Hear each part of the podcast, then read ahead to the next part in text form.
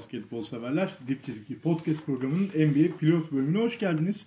Ben Efecan Yavaşgel. Ben Togan Karataş. ile beraber bugün playoff serilerini en başından aslında e, programımızı uyduramadığımız, e, playoff öncesinde yapamadığımız playoff programımızı serilerin 2 ve 3. maçları oynandığında yapma fırsatı bulduk. Merhabalar herkese. E, bugün değerlendireceğiz hocam serileri.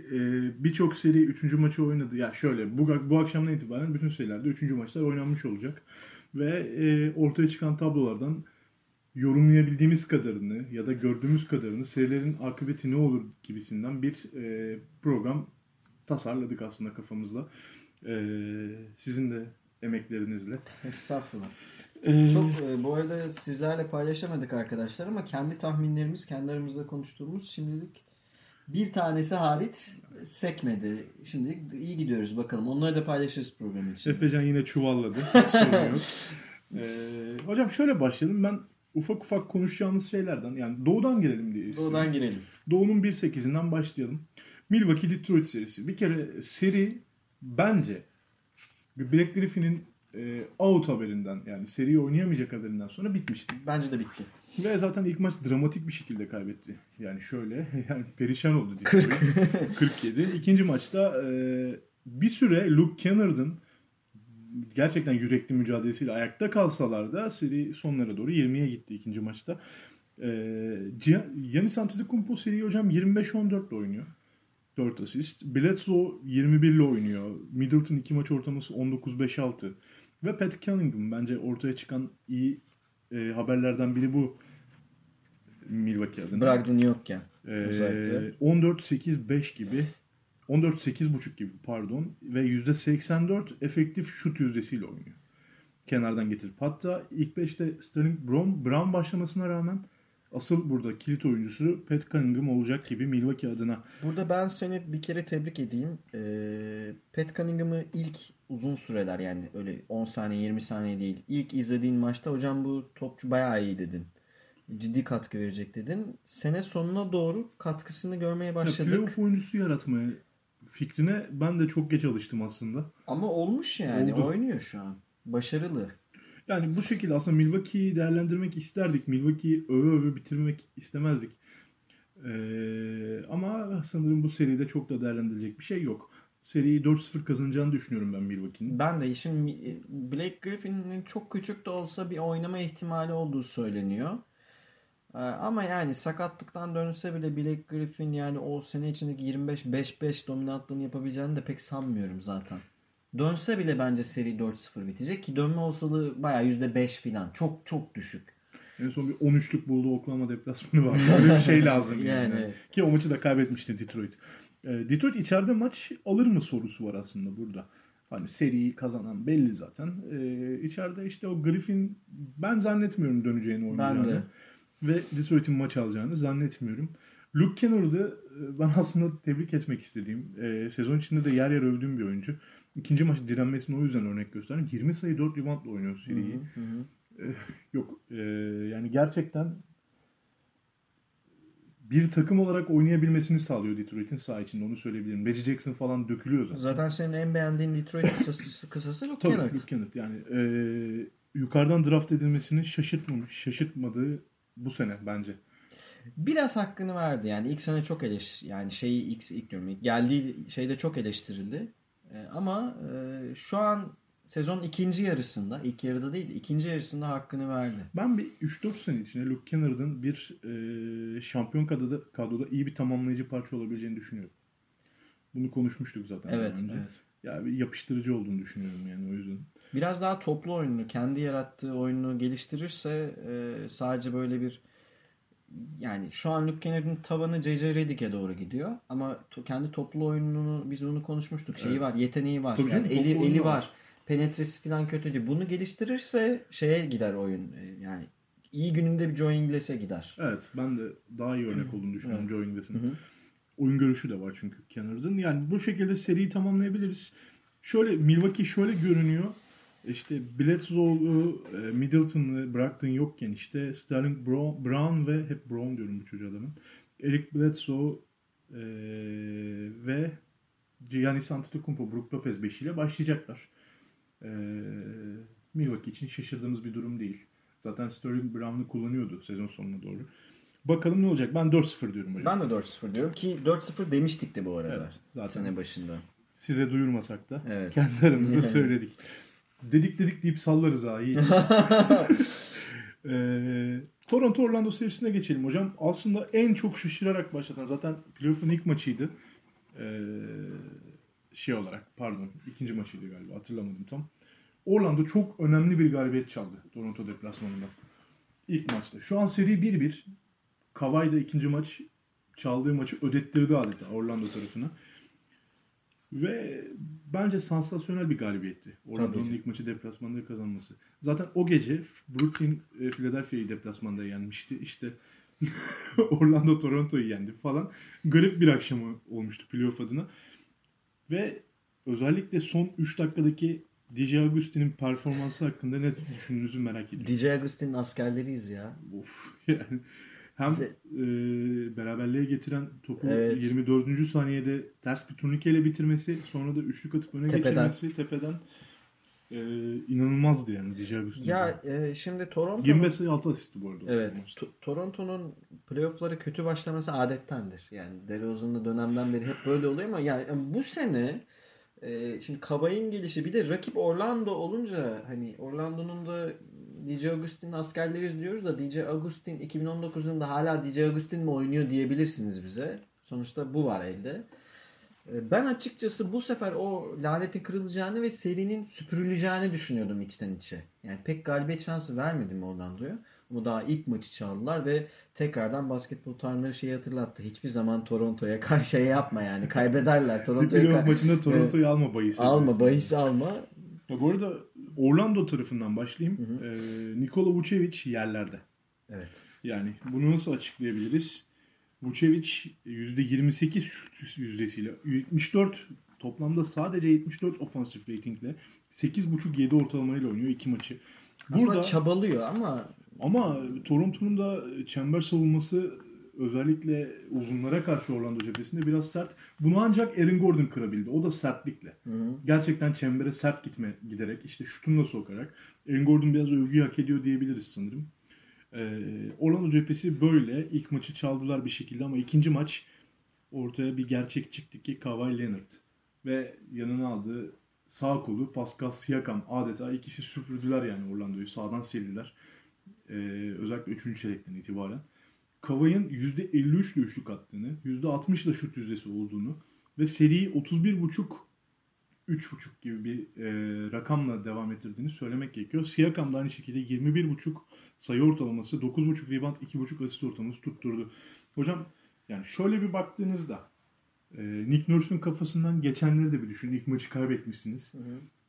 Yani Toronto için diyelim ki geçilecek bir Orlando serisinden sonra bu tekrardan bir sorun yaratır mı? Yaratır bence. Ya ilk maç e, playoff Kyle Lowry'i izledik. Evet. Yaklaşık 10 senedir Hiç izledik. a- adını almamıştım. Evet yani. Ama adını almadan İkinci olmaz. maçı da iyi oynadı. Ee, İkinci maçı iyi oynadı. 21-7 gibi bir şey yaptı. İlk Bu maç arada zaten faal çizgisine gitti. Ee, 7. dakika mı öyle bir şey. Maçın başında da ilkini kaçırdı. İkincisine taraftar maçı kazanmışçasına sevindi atınca ilk sayıyı. Bu e, Nick Nurse şey dedi. Lowry'nin e, ilk maç performansında benim de etkim var. Yani onu istemediği şekilde kullandım dedi. Bu biraz aslında fazlasıyla suçu üstüne almak. O kadar da değil hocam diyecektim yani. Kyle Lowry batırdı aslında. Senin çok da bir suçun yok ama Nick Nurse'un şey suçu var. Şey- sen şey demiştin ya konuşurken. Çok fazla Kawhi Leonard'ın birebirine bağlılar maç toplarında. Özellikle son toplarda. Evet son toplarda. Bu hadi Orlando serisini geçtin diyelim. Çünkü Orlando sana direnemiyor. Yani Jonathan Isaac'lerle falan direnemezsin. Sonraki turlarda yani Kawhi Leonard'a önlem alabilecek kadrosu olan takımlar ciddi problem yaratır. Bir de böyle e, zaten psikolojik olarak her maça stresli çıkan bir Toronto'dan bahsediyoruz. Yani gitti kaybedeceğiz mi, eleneceğiz mi, ne olacak filan diye. Bu ciddi problem olur. Ben o problemin aşıldığını düşünüyordum bu sene.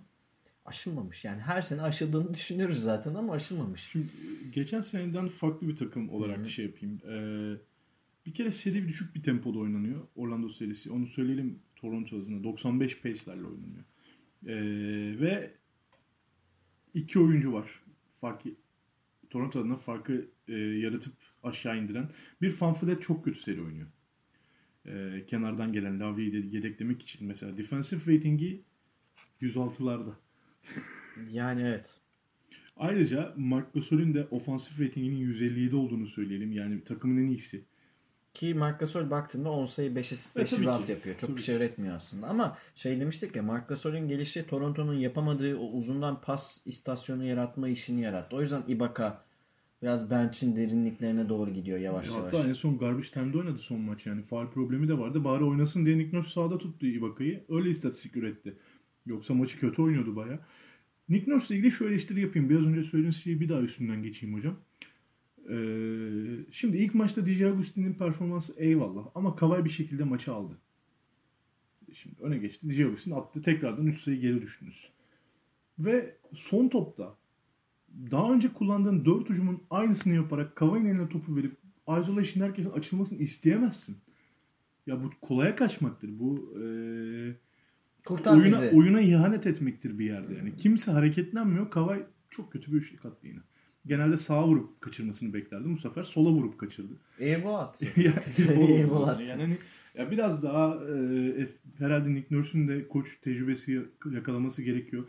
Bu şekilde Toronto'nun bu seneki playofflarda ben Doğu finalinde ya da Doğu finaline bile kalmakta çok zorlanacağını düşünüyorum. Ee, iyi görünmüyor işler. Orlando maçını kazansalar bile. Orada bence benim seriyi gördüğüm noktada Toronto buraya 3-1 dönecekmiş gibi.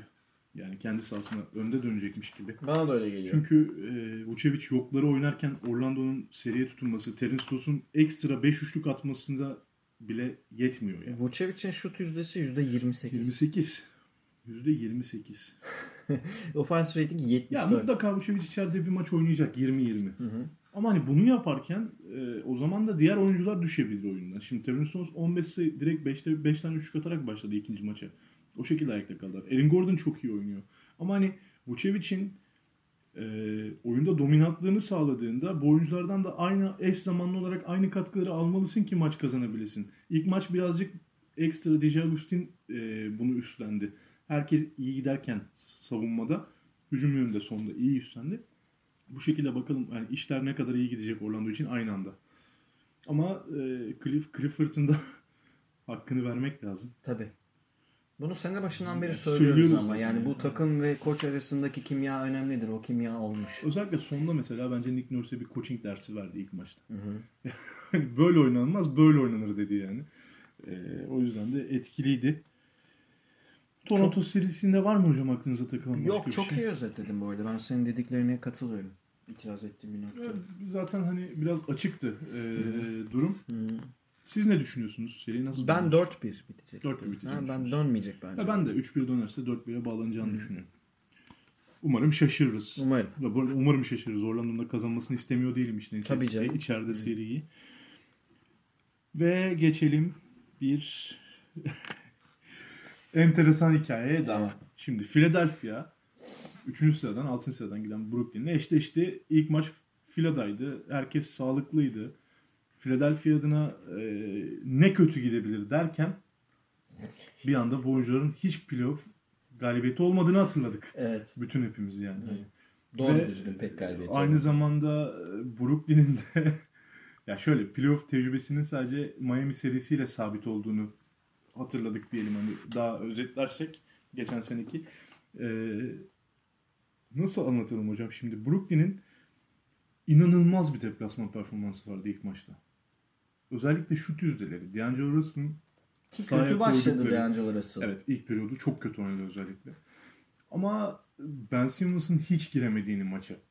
İşte e, ve maçı bu arada sezon hatırlarsanız takastan sonra bir şey söylemiştik. Bir şeyler konuşmuştuk. usage'ları hesaplamıştık. Hı hı. İşte takımın e, kimlerin top kullanması halinde takımın verimli çarkların verimli işleyeceğini konuşmuştuk beraber. Ve Jim Butler'ın 36 attığı herhangi bir senaryoda Philadelphia'nın maç kazanmasının çok mümkün olmadığını söylemiştik. Ki Bingo. böyle oldu. Bingo evet. Ki böyle oldu. Hani e, Takım halinde 3 tane mi üçlük sokabilmişlerdi? 48 dakika boyunca sadece 3 tane üçlük attılar. Evet. Sadece 3. İlk maç böyle gitti. Şimdi seriyi özetleyelim. Şu an Philadelphia Ve 2-1 önde. Bir şey daha e, Philadelphia'nın e, ikinci maçta değiştirdiği şey de bu aslında. Evet. Brooklyn Nets'le ilgili Nets'le ilgili söylerken sene içinde şey demiştik. Perimetreyi kullanan arayı biraz aslında yani potaya giden yolu biraz riske eden bir takım. Ve Fila hiç oraları atak etmedi. Üstüne bilakis Brooklyn'in? Evet ve Brooklyn'in perimetre oyununu hiç savunmadı. Ama kazandıkları maçta şey değiştiler. Özellikle Bir- ikinci maçta. İkinci maçta bir 15-20 dakika Brooklyn eğer yanlış hatırlamıyorsam hiç üçlük atamadı. Sıfır üçlükle geçtiler. O Üçüncü çeyrekte 51 sayı üretti Philadelphia Evet. ve bu zaten NBA'de playoff rekoruna ortak oldular bu alanda. Ee, o çeyrek Brooklyn bir kere şutlarını inanılmaz savundular Brooklyn'in. Ama buna nazaran iyi giden başka bir şey vardı. Ben Simmons açık alanda hücum etmeye yani kendi alışkanlıklarını sahaya yansıtmaya devam etti. Ki maçı zaten triple'la bitirdi. İşte 18-10-12 gibi. Ki bu Ben Simmons'ın 18-10-12'si verimsiz bir 12 asist değildi bu. Mike Scott'ın da boş üçlüğünü buldu. Hı hı.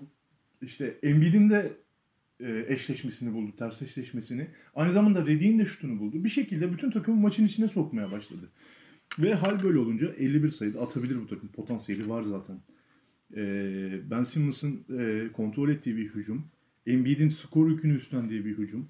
Jim Butler'ın, Tobias Harris'in, Redick'in, işte Mike Scott'ın, James Ennis'in, Boban Marjanovic'in harika orta mesafelerinin eklenmesi. evet ya bu arada Bütün, bu. bütün salon zaten bir anda ahenk buldu hani o şekilde. Sürekli sağa bakıyor, sola bakıyor, kaldırıp atıyor. Ben bile evde yuh artık dedim.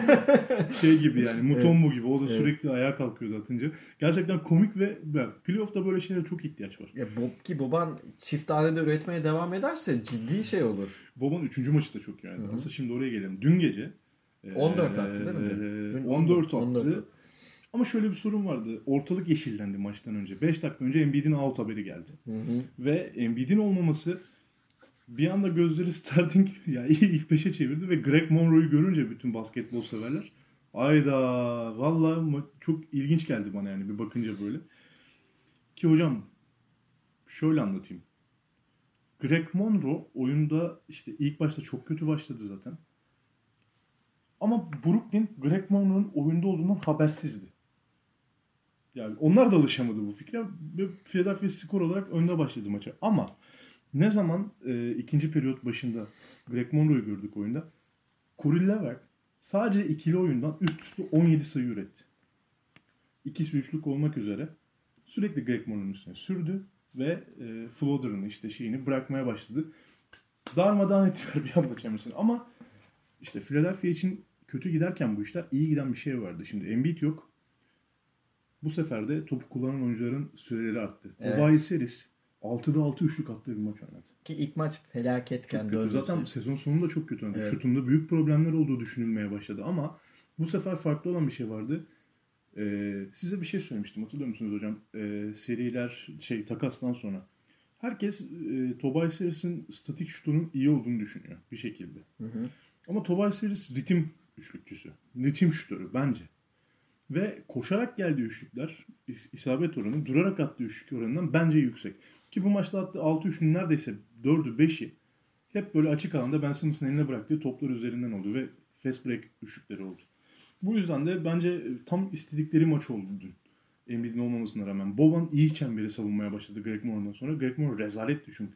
Ya ki Boba'nın da e, şeydir hani öyle muazzam bir çember savunucu falan değil. Çünkü Ama dün çok ye- çabaladı. Evet yetişemiyor. Yani ayaklar yetişemiyor. Çok normal. Onun için biraz zaten şey yaptılar. E, orayı riske ettiler işte. Mesela Levert'e o süreyi bırakırken Greg Moore'u savunamıyordu ama Ben de onu diyecektim. İşte riske ettikleri şeyi cezalandırmayı bilmiyor Brooklyn Nets. Yani Brooklyn Nets'in bunu nasıl cezalandırması lazım? Jared Allen'ın 20 sayı attığı bir maç izlememiz Yok, lazım. Yok, yok. Brooklyn Nets bunu oynamaya alışkın değil. Sene boyu bunu oynamadılar. Jared Allen sen savun abi dediler. Savun 10 sayı gelirse atarsın. Onun dışında biz D'Angelo Russell, Levert ki Levert bench'ten inanılmaz bir seri geçiriyor. İşte o gün gününde Joe Harris'ten falan şut bulalım. Bütün sezon 80 maç bunu oynayınca playoff'ta bilmiyorum yani Atkinson Hoca değiştirmek istediği de mi takım yapamıyor yoksa pek değiştirmek istediği gibi görünmüyor. Alışkanlıktan vazgeçemiyor. O alışkanlıktan yani pota altı üretimine pek alışkın değil takım. Pot altı üretimini de Dinwiddie ve Levert üzerinden yapıyorsunuz yani. Diğer alternatifleri pek kullanmıyorsunuz. Embiid yok karşıda. Senin oraya biraz işlemen lazım. Ya bence dün seriyi kaybetti Brooklyn. Bence de. Yani özellikle içeride o maçı vererek ki maç neredeyse 30'a gitti. Ee, bir de Jeff Dudley'e Ben Simmons'ın cevabı bence iyi oldu. Çünkü iki maçı da çok iyi oynadı Ben Simmons. Hakkını verelim. Sanırım o ilk maç etkisi işte Lowry'e yapılan, Kyle Lowry'e yapılan o e, ezici toplum baskısı. Ama hak etti ilk maç. Ben Simmons'a yapılan toplum baskısı iyi motive etmiş oyuncuları. Onu söyleyebiliriz. İkisi de çok iyi seriler oynamaya başladılar. Mental olarak en azından Ben Simmons'ın olgunlaştığını görüyoruz. Evet hala üçlük atamıyor belki ama Ben Simmons'ın e, mesela sana şey söylemiştim ya birçok zor deplasmanda Boston deplasmanında işte Golden State deplasmanında Evet, filan çok sakin kalmayı başardığını yani teknik faal alacak bir oyuncu izlenimi filan vermiyor. Takımı da tutuyor. Toparlayıcı bir karakter. Evet yani aslında saha generali rolünü yavaş yavaş daha iyi uygulamaya başladı Ben Simmons. Bu file için çok büyük bir kazanım uzun vadeli. Yoksa Ki- file takas mı etsin konuşuluyordu ya Ben Simmons'ı. Bu, bu, bu yüzdelerle Tobias Harris ve Jimmy Butler'ın bu yüzdelerle oynadığı bir maçı da kaybetme imkanı yok. Philadelphia'nın. Hani biraz önce söyledim ya hani bütün topları kullanan Jimmy Butler'la maç kazanamazlar. Evet. Ya 36 atması yaramaz ama işte skoru böyle dağıttığınız zaman 5 üçlük Redick'ten, 6 üçlük Harris'ten, orta mesafeyle Jimmy Butler'dan, Boban'dan bir şekilde o skor katkısını kolektif hale getirdiği zaman Philadelphia Ben Simmons önderliğinde ki skoru Embiid'e vererek Hı hı. eee, büyük tehdit yaratacaktır playoff'ta. Öbür tarafta da DeAngelo Russell'ın hakkını verelim. Yani Ama mesela 3. maçı çok kötü oynadı. Evet ama genel olarak toplam baktığında ben ilk ilk, ilk maç seriye o kadar kötü başladı ki dedim herhalde DeAngelo Russell kaldıramayacak. Yani hedefsiz olmalarına rağmen kaldıramayacak. Oradan geri dönmeyi başardı. Yani o da biraz onur mücadelesi veriyor aslında Ben Simmons gibi Evet, seri boyunca. Evet. O biraz erken kanıtladı kendini. Evet. Bence sorunu Evet, sorun o. Hemen Yatmaya başladı yani. Eee, seri hakkında tahmininiz ne? Bence file 4-1 alacak. 4 yani. bağlar. Maksimum 4-2 olur bence. Maksimum olacağı. o. Maksimumu 4-2'dir. O da işte Embiid bir daha oynamazsa belki fırsatı kaçırmazlar. Embiid Bey de neyse onu olası bir Boston eşleşmesinde konuşuruz. O zaman Boston demişken Boston Indiana'nın kapılarını açalım artık. 2-0 önde Boston hocam. 4 tane yediler. Indiana ile eşleştiler ve e, seriyi, seriyi sadece bir oyuncuyla özetleseniz kim derdiniz? Kyrie Irving. Kyrie Irving? Yani. Yani seriyi şöyle özetleyebilir miyiz? Boston'ın starı var. Evet ne yazık ki. Yani şu yüzden diyorum ne yazık ki. Boston sevmediğim için değil. Rakibin de bir tane olsaydı da bari Oladipo kapışsalardı. olsa ne olurdu? Size bu ön şey yapayım. 2-0 önde Boston. Oladipo olsa seri 1-1 mi dönerdi? 2-0 Indiana mı dönerdi? 2-0 Boston mı dönerdi? Ona o kadar emin değilim yani. Oladipo bu arada muazzam bir sezon geçirmiyordu. Oladipo olsa bile 2-0 gidebilirdi seri bu arada. Ama Oladipo'nun varlığı en azından şimdi yani şimdi takımın skor... çeyrekten sonra Oladipo olan bir şey düşün. İlk maç. Ha onu diyecektim. Yani takım Boyan Bogdanovic'e lütfen skor at diye yalvarıyor. Şimdi net ratingleri sen verirsin. Bazı oyuncular o kadar kötü durumdalar ki zaten bir Euroleague eşleşmesi izliyoruz. Evet. Yani ofans ratinglerin 90'lara indiği, maçın 90'lara indiği, takımların 97 ofansif rating. Yani- Boston, Indiana 88. o kadar kazma sekanslar oynanıyor ki bazı anlarda takımların böyle hani Kyrie Irving'i dışarı koysak iki takım 80'i zor görecek. Euroleague'den daha iyi diyen, Euroleague NBA'den daha iyi diyenler Boston serisini izleyince fikir değiştirir mi? olabilir, olabilir yani. Ama yani iki tane maçı da Kyrie Irving net domine ederek Kyrie'nin asist yüzdesiyle turnover yüzdesi 5 kat fark var. 45'e 9. Yani bu muazzam bir oran ya. Yani sadece skoru taşımıyor Kyrie Irving. Kyrie sahadayken pası da taşıyor. Orlando'da, yani Orlando diyorum. Indiana'da bunu yapabilecek bir tane bile oyuncu yok. ya şunu verelim. Kyrie Irving'in net ratingi iki maç sonunda 33. İnanılmaz Ve çok bir büyük şey. rakam. Çok ya. büyük rakam.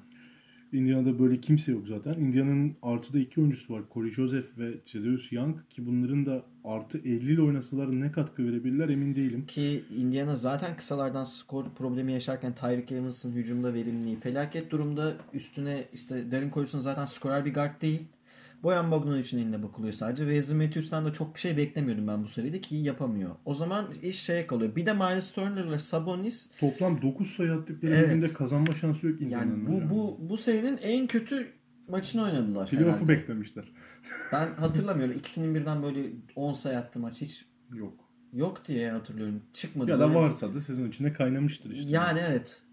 Yenilmişlerdir muhtemelen zaten. Böyle bir ortamda karşıda da rakipte de bu arada rakibinin de problemleri var. Boston problemleri var. Onu da konuşacağız şimdi. Ama böyle bir durumda rakibin yıldızı varken bir de deplasmandayken maç kazanmak zaten imkansız. Ya serinin net farkı bir yıldız farkı. Onu söyleyelim öncelikle. Çünkü yani Indiana'nın o son topları işte Kyrie Irving'in o 18 dakikalık 19 dakikalık sekansı ilk maçta ikinci maç tamamına yaydığı sekansı oynayabilecek bir oyuncusu olsaydı iş değişirdi.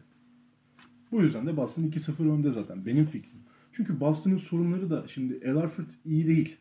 Şöyle iyi değil. Sağlıklı değil yeterince. Sağlıklı değil. Ama hücumda bir şekilde e, El Horford oyundayken özellikle Gordon Hayward ve Jalen Brown'un oynadığı dakikalarda oyunun her yerinden oyun kurabiliyorlar.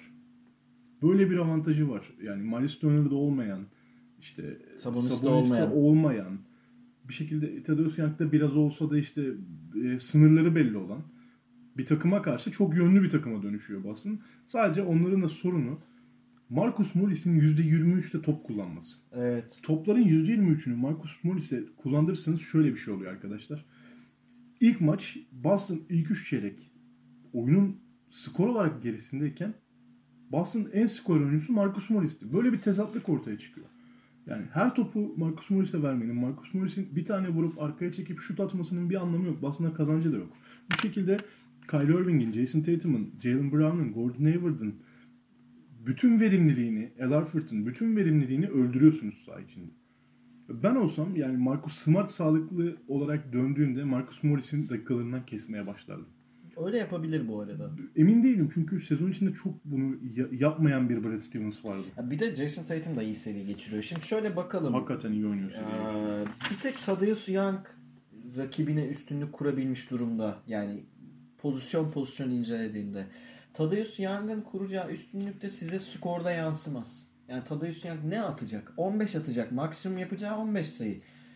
İçeride Rakibini de, yansıyabilir bir nebze. yani rakibinde hadi 8 sayıda tuttu diyelim eşleşmesini. Tadeusz Young'ın yazdırıp yazdırabileceği şey maksimum size artı 7'dir. Düşük skorda işe yarar ama öbür tarafta o kadar problem yaşıyorsunuz ki. Yani bu seri ben her şeye rağmen bu arada Indiana beklediğimden kötü girdi seriye. Ben daha daha iyi bir Indiana bekliyordum her şeye rağmen. İlk maça iyi girdiler aslında. İç sahada iki maç üst üste kazanacaklarını umuyordum. Yani seri 2-0'a gitse de 2-2'ye geri döneceğini düşünüyordum. Hala öyle düşünüyorum ama buna inancım biraz azaldı. Çünkü yani Kyrie Irving seriyi almaya gelmiş. Belki süpürmeye gelmiş. Neredeyse yanıyor yani. Evet. Hocam ya zaten şeyden tempo farkından anlayabilirsiniz. Boston Indiana maçın ilk maçın temposu e, tamamen Indiana'nın kontrolündeydi ilk üç çeyrek. Bunu belirlediği anda Indiana içeride bunu belirlemeye daha yakın taraf olacak. Hı hı. Bunu belirlediği anda Boston'ı skor olarak düşük tutmayı başarıyorlar. Ama kendileri de atamıyorlar. Zaten Yani sorunlardan biri o. İçeride biraz daha farklı şey oluyor. İçeride daha şeyin çok büyük etkisi var. Hem sağ avantajın hem de potaya alışık olmanın taraftarın falan filan. Boston ancak işte kendi tempolarında Boston'ın oyun kanallarını işte El Horford'un, Kyrie Irving'in ve e, Jason Tatum'un patlamasını engelleyecek bir savunma stratejisiyle belki bir maç çalarlar diye düşünüyorum en fazla. bir mi diyorsun? Bir maç. Ben Kyrie'nin pas kanallarını kesmeyi başarırlar. İşte Kyrie takımdan kopuk Ama hocam bir bir yere- yerden sonra Kyrie e, pas üstü pas almadan da çok e, ciddi skor tehdidi yani. Evet ama e, bir ara Boston'ın şey problemi vardı. Kyrie atarken takım atamıyordu. Şimdi onu da açtılar. Çünkü pas kanallarını görüyor Kyrie. Bunu yapabilirse Nate McMillan o pası keserse Kyrie G'im buyur sen oyna 30 at ama bu sefer takımdan kopuk bir 30 at. Anladım. Bunu yaparsa ben e, seri 2-2'ye getirme şansları olduğunu düşünüyorum. Biraz Indiana'ya torpil yapacağım. Yoksa mantıken senin dediğin aslında. Mantığım senin dediğin yere gidiyor. Ben serinin 4-2 biteceğini 4-2. düşünüyorum. Yani 2-2'ye gelecek ama Boston 4-2 alacak gibi geliyor. Ben de 4-0'a yakın bir 4-1 diyeyim. Mantık onu istiyor ama benim gönlüm yani bu bu seride ciddi çuvalladıkları yerler olsa da Indiana'nın e, sene boyu çok çok iyi savaştılar Ya yani. muhtemelen e, şimdi evlerine gidip e, toplantı yapıp Kyrie Irving ve Jason Tatum nasıl 1.37 1.26 attığını bir araştıracaklardır. Çünkü sezon içinde bunun örneği yok.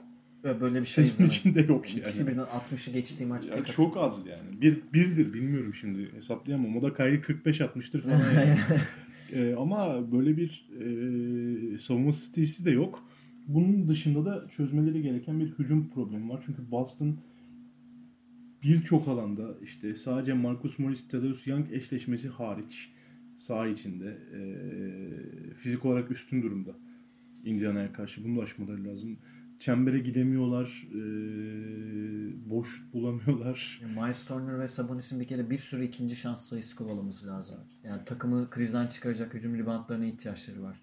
Onları hiç göremiyoruz.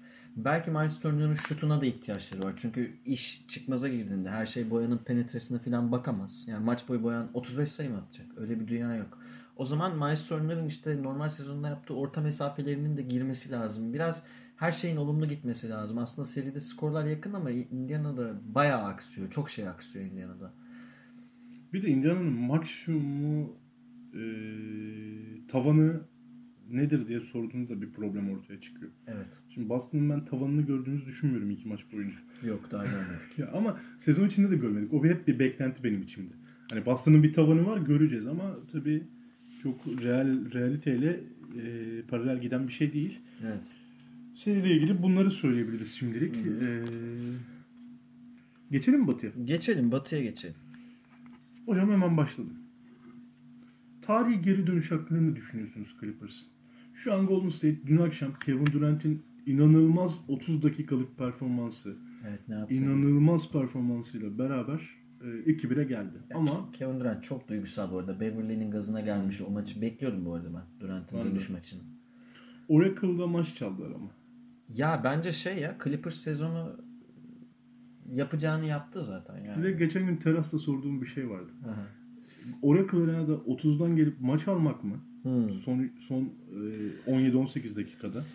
Yoksa e, ilk turda Denver'ı geçmek mi? Hangisini isterdiniz? Ben bunu nasıl yanıt vermiştim? Eğer Clippers'sam Oracle'da maç almak. Çünkü Clippers'sam daha ileriye gidemeyeceğimi biliyorum. Ama eğer Spurs'sam ilk turda Denver'ı geçmek diyorum. Çünkü Spurs bir sonraki turu da geçebilir.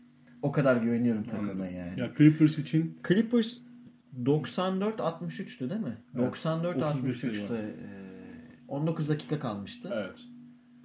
Lou, Lou Williams. Ne yaptı öyle ya? Ben bir ara sürekli basket faal alıyordum Lou Williams en son. Yani sü- her her pozisyona düdük çaldırıp da nasıl içine attın topu ya? Patrick Beverly ne kadar büyük bir karakter olduğunu göster. Bu arada Galiner gözden... Faal oldu bir de hocam Evet, böyle yani. Galiner gözden kaçıyor iyi seriler oynuyor. Yani iyi maçlar çıkarıyor ama yani şeyin geri dönüşünü bekliyorum ben Kevin Durant'ın. Döndü aldı. Ben Clippers'ın eee, yani şimdi Dark Rivers bence zaten Clippers'la şey e, Golden State'le eşleştiğinde sevinmiştir de. Daha kötü bir takıma yenilmektense işte Ben ya, de böyle düşünüyorum. bakın yani daha ne yapalım? Ben de böyle Hani düşünüyorum. bu eleniyoruz işte yani. Olacak. Size sorma sebebim buydu Evet. aslında. Hani. Yani ben Clippers için dediğim gibi takımına göre değişir o cevabım. Clippers için bence tarihe geçmek, 31 sayıdan gelmek. Bu sezon playoff yapıp 31 sayıdan bir sürü hikaye yazdırdılar bu sezon. Evet. Evet. Takımı dağıtıp falan. Evet. Ki arkadaşlar yani takım forvette o kadar eksik ki Beverly tutuyor işte Kevin Durant'i. Şimdi niye tutuyor diye soruyor olabilirsiniz de ben de cevap Yok, olarak şey yok, kim tutsun? yok. yani Ke- Kevin Durant'i kim? Gallinari mi tutsun? Şamata verecek utanmasa da veremiyor. Yani. yani. Ee, seri hocam Curry 29.3 Ha, sayı. sana bırakayım. 7 re- rebound. 7 rebound çok önemli. Hı hı. 4.7 asist. Kevin Durant ise dünkü performansından sonra 3 maç ortalaması 27-4-5 gibi oluştu. Curry 29'da 17 üçlük attı 3 maç boyunca. Evet. Bunu biraz sesim düşerek söyle. Ee, Çok İdman- formda ya. Şey maç öncesi İdman da 10'da 7 attı Logo'dan. Hmm. Logo'dan. Logan. ya e, Lillard maçta da atıyor hocam. Atıyor. Birazdan konuşuruz. Damian Lillard'ı konuşacağız. ya şimdi bu e, Golden State'in bu seride daha fazla maç kaybedeceğini pek zannetmiyorum bu arada ben. Ama şey önemli. E, Curry'nin rebound performansı o bir maçlık 15 rebound. 15 oradan kaynaklanıyor bir, çok fazla. O şey reboundı değil bu arada. Yanlış anlamadım. Russell Westbrook reboundı değil onlar. Biraz da havuza düşenleri de topladı ama Top, ama bu bir şey. elden aldığı da var mesela. E, bu e, guard niye rebound alsın istenir? Klasik cevap var yani guard rebound alsın ki çabuk tempo yapalım. Hı. Açık sahada rakibi yakalayalım diye. E, Westbrook biraz uzun elinden çalarak alıyor. Curry'ninki öyle değil. Şöyle Curry- bir fark. Curry bayağı rebound aldı. e, rakip pardon Golden State serbest atış kullanırken Curry mutlaka ribanda giriyor. Yani ribanda girenlerden biri Curry. Ve bir iki tane top çaldı öyle. Russ da giriyor mesela ama Russ'ınkinden biraz farklıydı. O yüzden o 15 rebound aslında şeyi gösteriyor. Curry'nin tempo yapmak istediğimizde reboundı ben alırım, açık sahaya takım ben taşırım mesajını da verdi. Ya ki zaten ne kadar önemli oyuncunun artı eksi de ne kadar olduğunu, takımın motoru olduğunu söylemeye falan gerek yok yani. Peki hocam alarm köşesine geçelim Golden State cephesi adına. Clippers'ı bu arada öve öve bitirememiz Evet. lazım ama seriyi konuşmak için Evet. biraz da Golden State'in akıbetini konuşmak için DeMarcus Cousins'ı e, Evet. kaybettiler. Yüksek ihtimal.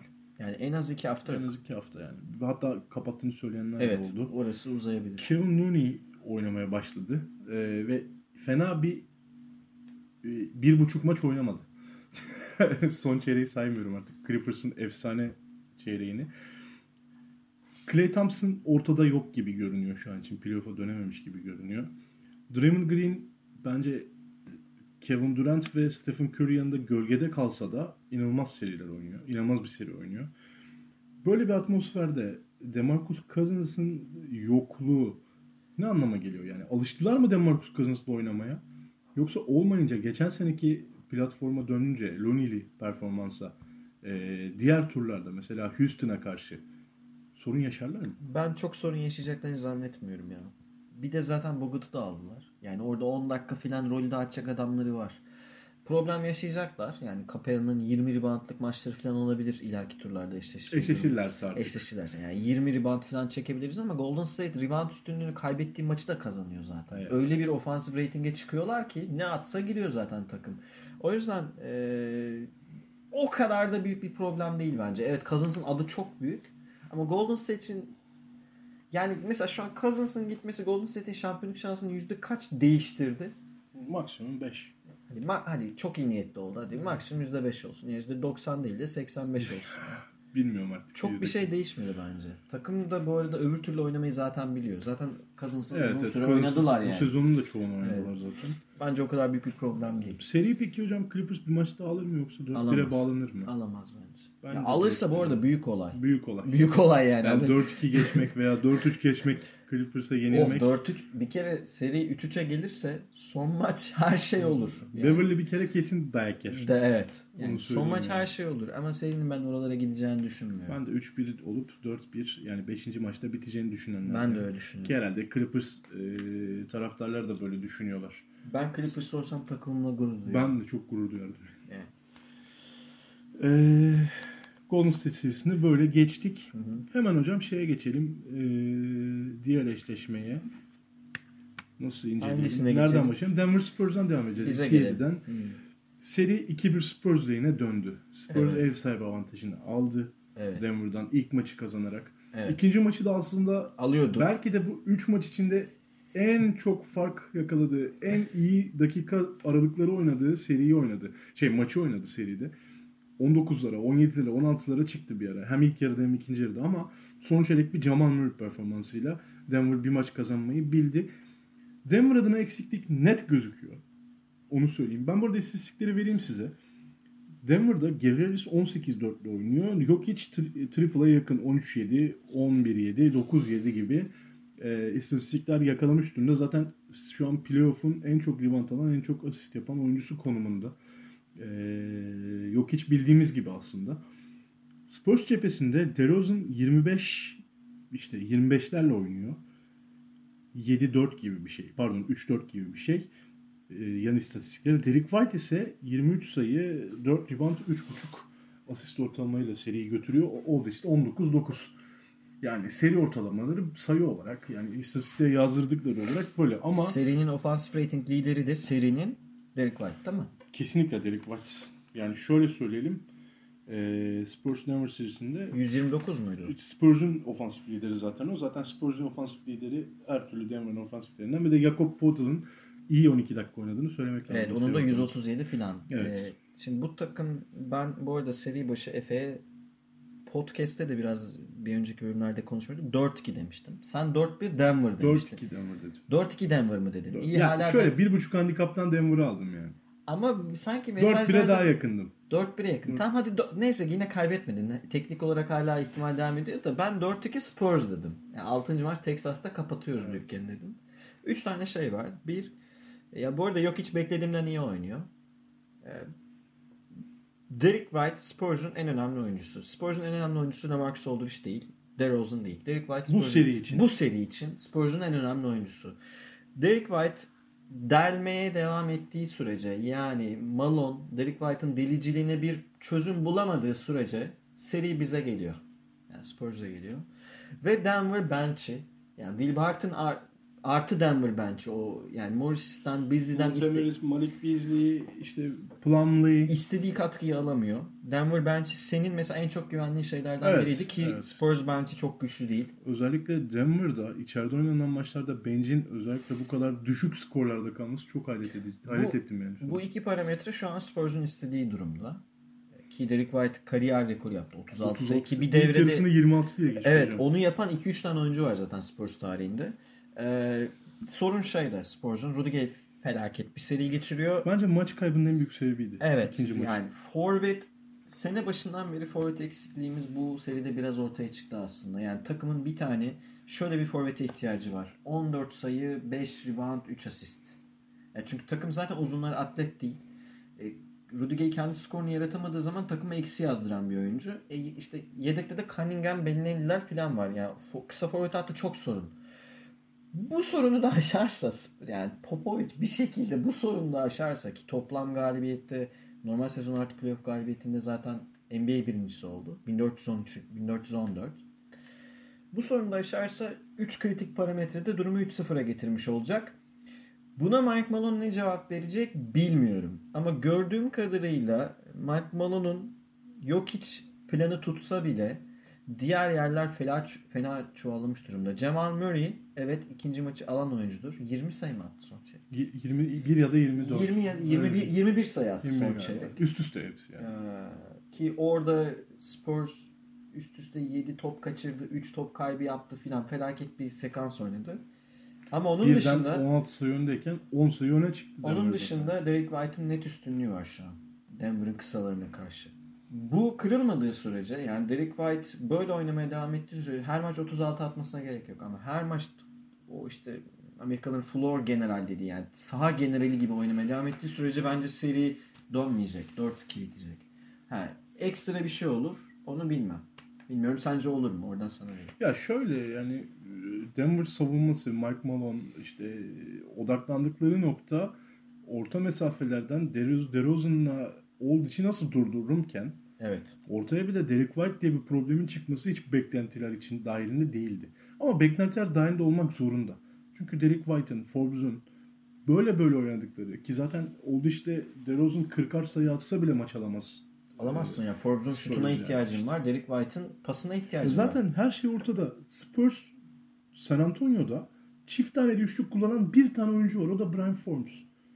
En yakını 9 tane Benelli kullanmış. 15 tane Forbes kullanmış. Ya toplamda 50-51 tane üçlük denedi Antonio cephesi. Buna karşılık Denver'da 81 üçlük var. 5 oyuncu çift tanelere çıkmış. Yok iş dahil. Yani böyle bir de oyun tarzı çarpışıyor. Evet. Ama tempo şu an Spurs'un istediği Çok, yerde. evet, bu düşük tempoda. Ki Denver'ın da çok yüksek tempolarda oynadığını sevdiğini söyleyemem. Ama 92 pace. 92 değil. yani Yani bu, bu- o rakam 92 değil. Yani Greg Popovich sahayı istediği ritimde tutmuşa benziyor. Aynı şekilde karşılık veremeyen bir e, Denver rotasyonu var. Yani şeye laf etmeyeyim hadi ilk beşe. Biraz Murray'nin çok kötü bir e, toplamda sayacak olursak 96 dakika oynadığını söylemek lazım. Hatta daha da fazla. İşte 120 dakika falan çok kötü oynadı. Jamal Murray bir 10 dakikalık performansı var. 12 dakikalık. Geleris iyi seri oynuyor. Yok içi iyi seri oynuyor. İşte Millsap yer yer iyi seri oynuyor. Ama ya bu 5 kişilik 4 kişilik bir oyun değil ki. Ya Will Barton diye bir e, kanseri var takımın. nerede? Will Barton hakikaten nerede ya? Ya geçen seneki sezon başındaki Will Barton falan değil. Bunu karıştırmasınlar. Ya ben e, sezon ortasında döndükleri bir olay vardı. Montemoris, Montemoris, Malik Beasley ve Yu- Yu- e, Hernan Gomez'den yarandık, yarandıkları bir dönem vardı. İçeride falan çok daha ateşli oynuyorlardı. Ne yaptılar bu takıma bilmiyorum yani. O yüzden e, birazcık beklentilerimin altında kaldı. Denver Yani cephesi. e, Malone Hala mesela... şansları var. Tabii canım. Ama Spurs kendi evinde gerçekten çok çok yenmesi çok zor bir takım. Ben ona güveniyorum zaten. Dediğin Hernan Gomez hamlesini ben mesela Denver koç olsam denerdim. Yani zaten forvette aksıyor. ki? Yani Spurs forvette aksıyor. Yani DeRozan orası için kısa kalıyor. Rebound katkısı sorun yaşıyorlar. Spurs rebound da önde. Ama yani o biraz kolektif çabayla falan önde ve Denver'ın kaçırdığı üçlüklerin falan da etkisi var bunda. Onun dışında ben mesela forvette farklı bir şey denerdim. Barton mesela böyle oynayan Mike Malone bir şey değiştirmeyecekse Spurs'un formu dalgalanacaktır yani Derek White dalgalanır ama seri şu an çok iyi bu bize doğru. Tabii ki de döndü ya. Ama muhtemelen bir şeyler değiştirecek. Ya şu an bence serinin en kritik maçına çıkıyor. Evet, Yani yok bu maçı kaybederse Dördüncü e, maç e, seride varım yokum maçı. O yüzden değiştirecekse elini çabuk tutmalı. Ben işte dediğim gibi bu maçın 3-1'e oradan 3-2'ye oradan 4-2'ye gideceğini düşünüyorum serinin. Hala en baştan beri bunu düşünüyordum bu arada. Yani Ya- deplasmanda Spurs bir maçı çalacak ve içeride seriyi bitirecek. Ben de ne yapıp edip bu maçı kazanacağını düşünüyorum Denver'ın hala. Hala. Hala. bakalım. Hala, Yani hala böyle bir şey var içimde yani. Bilmiyorum. Belki de totem yapıyorumdur Spurs kazansın diye. Ha, Bilemeyiz. E, De- DeRozan konusunda çok memnun olmayan Spurs'lar olabilir. Yani DeRozan'dan ne beklediğinizle ilgili bir şey bu. Ne bekliyorduk DeRozan'dan? Ben gayet memnunum. DeRozan'dan normal sürede skoru taşıması. Yani o skor hacmini taşıyacak adam yok Spurs'da. O skor hacmini taşıması lazım. Adam Taşıyor. depresyondan çıktı ya. Daha ne istiyorsunuz? Haksız mıyım? Evet. Güzel seri oluyor bu arada. Ben seri Bence en keyifli serilerden Keyifli. bir tanesi.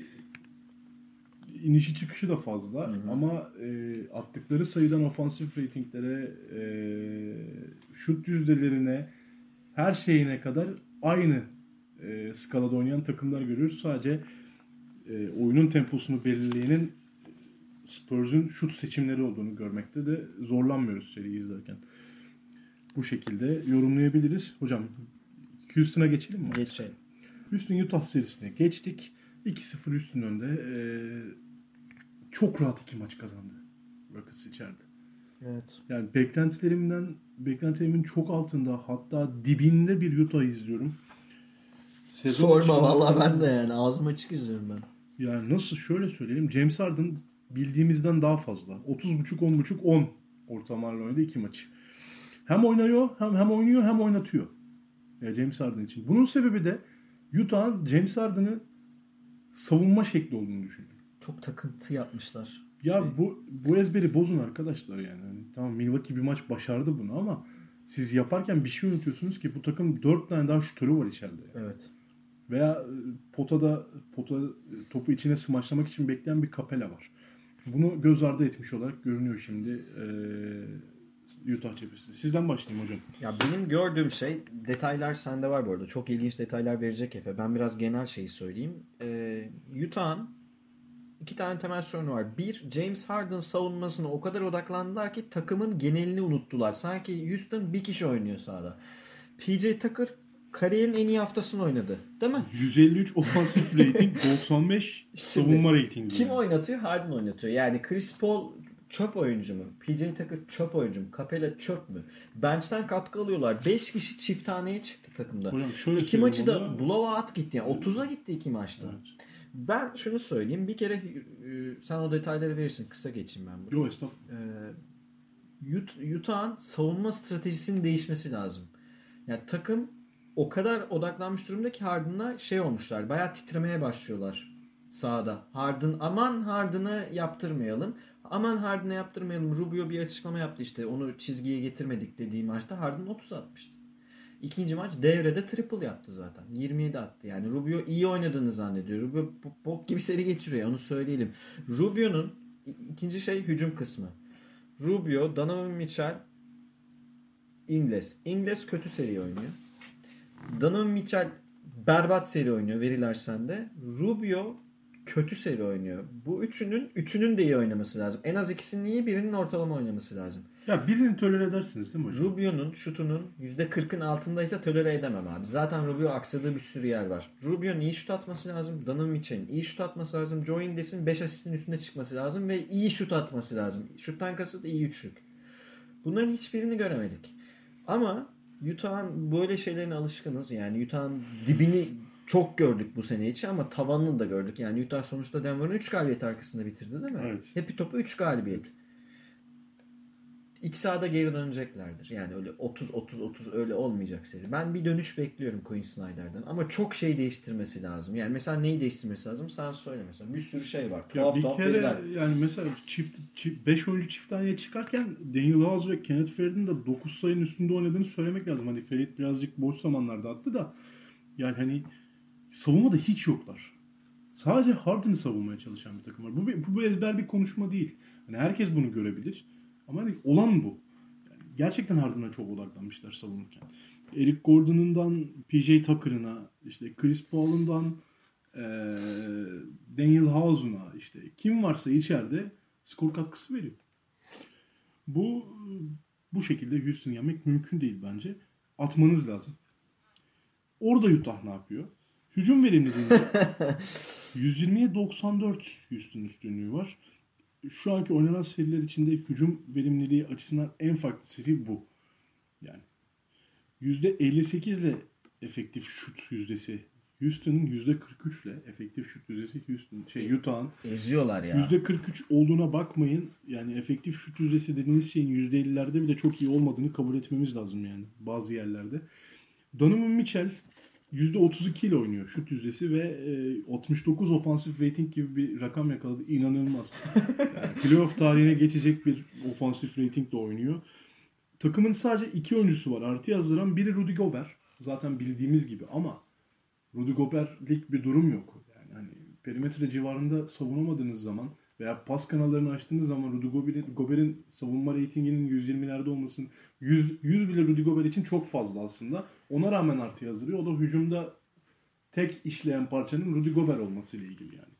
Artı 19 yazıyor. Bir de Derek Favors artı 2 yazdırıyor. Saha Burada sana şeyi soracağım. Ya lütfen şu şey Derek Favors muhabbeti bitsin artık ya. Ya Derek Favors faydalı bir oyuncu. Yani e, şeyden bir kurtulalım. Yani Utah'ın sorunu bunu bunu konuştuk ama yeniden bu playoff bu takım aksarken çok daha iyi göründü. Utah'ın sorunu Derek Favors değil arkadaşlar. Ya şimdi bir, bir Ya basketbol... bu bu ezber bir bitmeli lütfen. bu bir de- dediğiniz şeye katılıyorum. Bu bir basketbol ezberi. Şöyle e, bir Derek Favors'ın Utah'ta oynamaması lazım. İşte diğer oyuncular daha faydalı oynuyor. Oraya başka biri gelmesi demesinin tek bir e, nedeni var. O da Olerant bir uzun aramaları. Ama Şut şut arıyorlar yani. ama Utah böyle bir takım mı? Hiç buradan yaklaştık mı? Rudy Gobert gibi bir oyuncuya sahipler. Guardları açık şutu bile sokamayacak seviyede. İşte şutörleri e, takımın şutörü işte yani en iyi şut atan oyuncusu, takımın en çok top kullanan oyuncusu. Siz modern bir takım mısınız ki Derek Favors problem yaratıyor? Derek Favors Utah gibi takımlarda. İşte başka kimi örnek verebilirim? Indiana'da Örneğin, mesela. Indiana'da. Ee, O tarz işte. Belki yer yer Boston'da bilmiyorum. Ama e, bence faydalı olmaya devam ediyor. Bu, bu hatalı bir e, yorum olarak görüyorum. Bunu iki senedir artık gına geldi söylemekten. Derek Favors Utah'ın faydalı oyuncularından Yani bir şimdi tanesi. 30 yemesinin nedeni Derek Favors'ın şut atamama nedeni. mi? Hayır Hani ya. Modern basketbolu yalayıp yuttuk. Bir Derek Favors'ın 3 atamama nedenine mi kaldık? Şimdi takım Yani halinde, çünkü Crowder süper atıyor değil mi? takım halinde %23 ile üçlük atıyor Utah. Aferin aslanım. %23 yani hani gözü kapalı atsa Curry orta sahadan %23 ile atar. Evet. Değil mi herhalde? Evet. Böyle bir şey söyleyebilirsin. Yani çok garip yani %23 nedir ya? 10 şutun ikisini sokmak neredeyse. Ve bu zarar veriyor. Derek Favors'ın ezber olduğunu söyleyeyim ben tekrardan. Bir de ben Joe Inglis'in hiç olmadığı kadar perdeleri takılan bir oyuncu haline geldiğini gördüm bu seride. Biraz O- ağırlaşmış. O, bir- evet yani zaten ağır bir oyuncuydu da bu kadar da çok perdeye Tom Hurtel gibi bam güm takılmamalı. Biraz Houston'ın da etkisi var bunda. Hani Var. Şeyde de hücumda da takılıyor perdeye. e, hareketliler savunmada Backpickleri hiç çözememiş durumda ve e, şutu şutu da kötü durumda. Yani Joe Ingles bayağı hayal kırıklığı benim için. Şimdi içeride Utah ne yapmalı?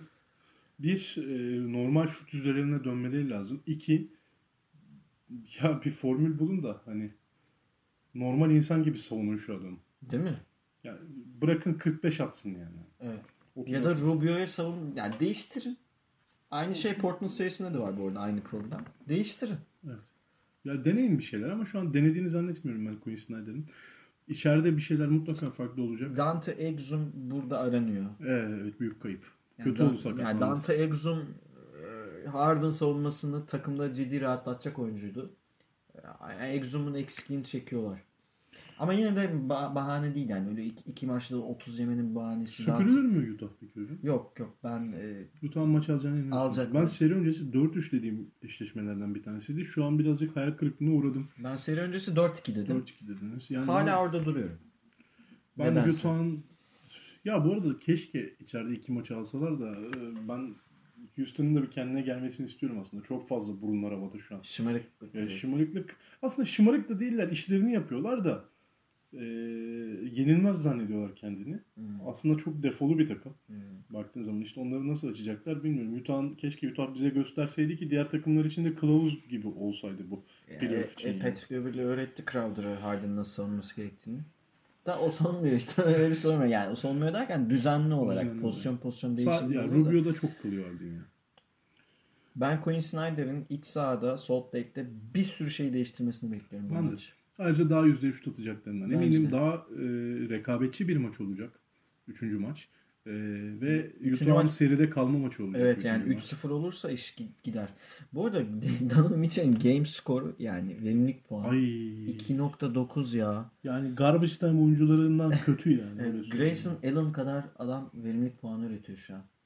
2.9 ne demek ya? Bu takımın Game yıldızı... score bu bir de. Hani yaptığın her şeyi artı yazdırdığın bir istatistik yani. Yok ben e, kabul edemiyorum. Bu kadar kötü oynama lüksün yok abi. Ki geçen sene Utah'ın playoff'ta ayakta kalan oyuncusuydu. Evet. Mitchell. Buradan buraya gelmek yani savunmayla mı etkili karşı taraftan bilmiyorum. Çok da onu saha içinde göremiyorum çünkü e, boşu da kaçırıyor, doluyu da kaçırıyor Donovan şu an. Eline aldığı her şeyi kaçırıyor. Öyle söyleyeyim. Ee, kendine gel oğlum diyeyim ne diyeyim yani. Ee, bu seri böyle hocam. Var mı eklemek istediğiniz bir şey? Ya daha çekişmeli olsa güzel olur. Ee, işte Utah bize bunu göstersin. Evet. Bu kadar bize borcu var basketbol severlere. Bence de. Çünkü beklenti çok yüksekti sezon başında da. Sezon içinde yediler o umutları. Sonra bir daha verdiler. Bir salak ettiler basketbolu. Utah'ları. Ee, seriyi burada noktaladım.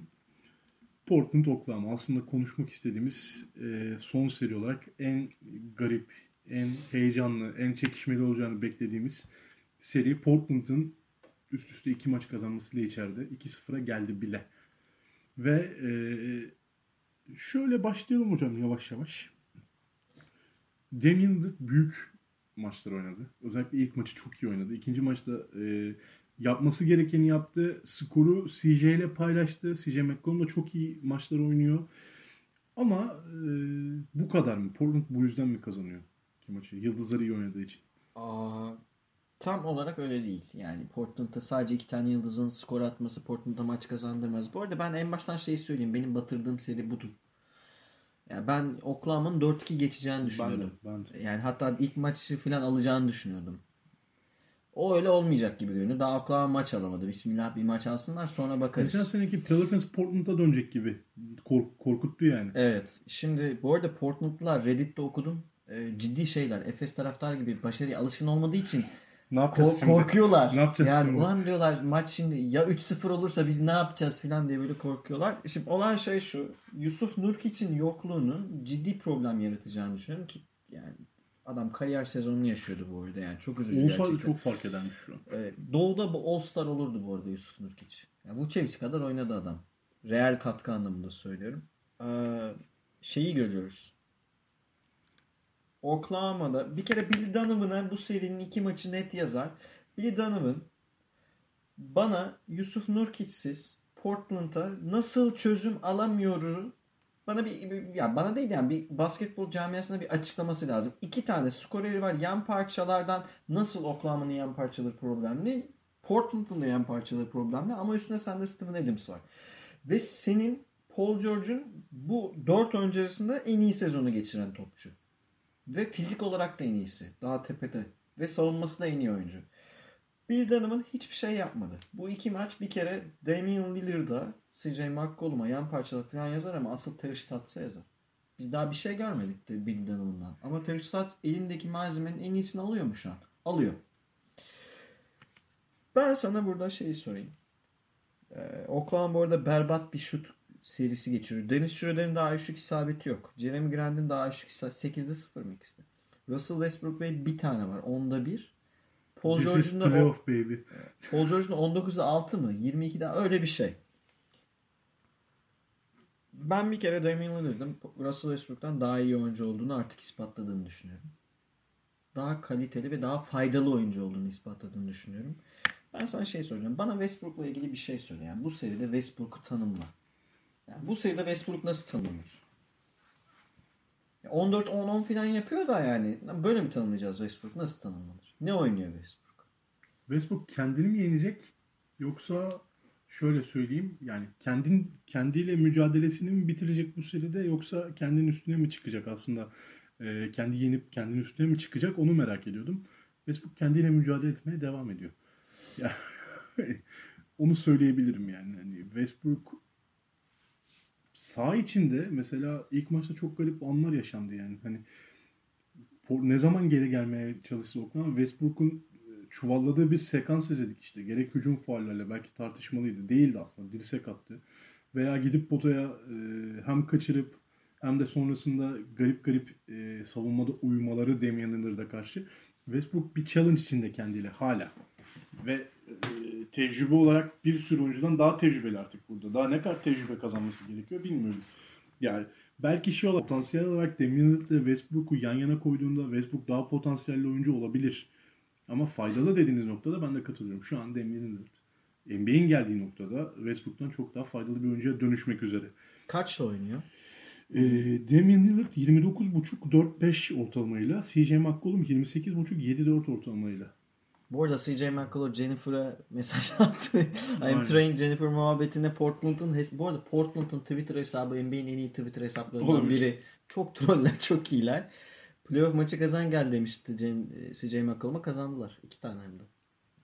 This is for you Jennifer diye şey, Aynen, tweet aynen. attılar. Çok güzeldi ya. Ee, o diğer sorunlara gelelim hocam. Yavaş Hı. yavaş konuşalım.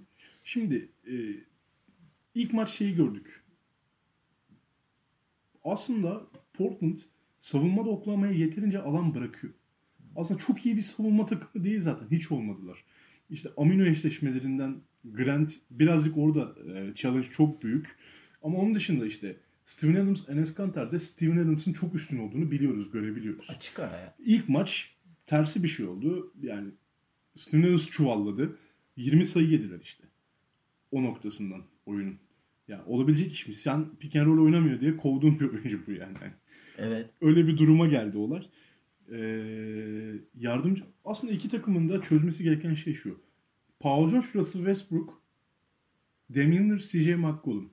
Bu ikisi dışında kimin yardımcı oyuncuları katkı verecek? Kimin savunması daha iyi? Oklahoma'da bir şeyin tutmadığını gördük. Schroeder ve Ferguson, Ferguson ve Schroeder'in CJ McCollum'u savunamadığı, Westbrook'un da Damian Lillard'ı savunamadığını çok net bir şekilde iki maç sonunda görmüş durumdayız. Ama tersinden Paul George'u savunamayan bir Portland var. Şöyle savunamayan. Paul George hiç e, zor şut bulmadı ki. Hmm. Paul George kendi kendine harcıyor şu anda. Omuz sakatlığından sonra e, dibe vuran formu devam ediyor. Toplamda işte Paul George'un 44'te 19'da şut attığını, 22'de 6 ile üçlük attığını ve 9 turnover, 2 maçta 9 top kaybettiğini görüyorsunuz. Paul George'un normal sezonda uçtuğu zamanlarla alakası yok. Aslında buna müsaade ediyorlar. Aynı şekilde Steven Adams'ın ikinci maçta Neskanter'i daha iyi savunduğunu ama e, işte hücumda bir şeyler üretemeyen ve işte bu sefer de Harkless'ı patlatıyorsun. Yani Evet, evet, evet. evet. ya böyle böyle sürekli o şey e, hep verir mi örneği? Bir yeri kapatırken bir yer çıkıyor böyle. Yani hı. rotasyon dar olduğu için ama bir formül üretmesi lazım. Şöyle bir formül üretebilir. Paul George'la niye savunmuyorsun CJ McCollum'u? Ben de onu diyecektim. Yani sonuçta yıldız yıldızı savunabilir. Şey kural mı var Tek, yani? tek amacı ikisi dışında sayı yememekken Evet. Paul George'u savunmada rahat ettirmek, hücumda sağlam bırakmakken elinde patladı. Bu arada en iyi savunmacını savunmada rahat ettirmek iyi bir fikir mi? Şimdi Paul George Yani en iyi... diğerlerini kapatsın istiyor hocam anladınız mı? Evet ama Paul George bu ligin en iyi perimetre savunucusu olarak oynadı bu sezonu. Evet. Yani Kawhi'dan da iyi oynadı, Jim Butler'dan da iyi oynadı. En iyi günündeki Westbrook'tan da iyi oynadı. Herkesten iyi bir sezon geçirdi savunmada diyorum. Yani onu dinlendirmek gerçekten iyi bir fikir mi? Şey yani Harden olur anlarım. Hani Harden'ı dinlendiriyorsundur da ben Paul George'u savunmada dinlendirmenin de yanlış bir fikir olduğunu düşünüyorum bu arada. Ki bir kafa yukarıda McCollum'dan Paul George. Yani fiziksel üstünlüğü var. Ya doğrudan 40 yani bunu çok az denememesi lazım yani. Bunu hep denemesi lazım bence. Vermesi lazım. Ben verirdim. CJ'yi e, uzaklaştırması lazım. Evet, ben verirdim yani şey McCollum'la CJ'in şey McCollum'la Damian Lillard'ın bir kere balansını kesmek için Paul George'u verirdim. Kafadan verirdim. Ve verecek bence şeyde. İç sahada verecek.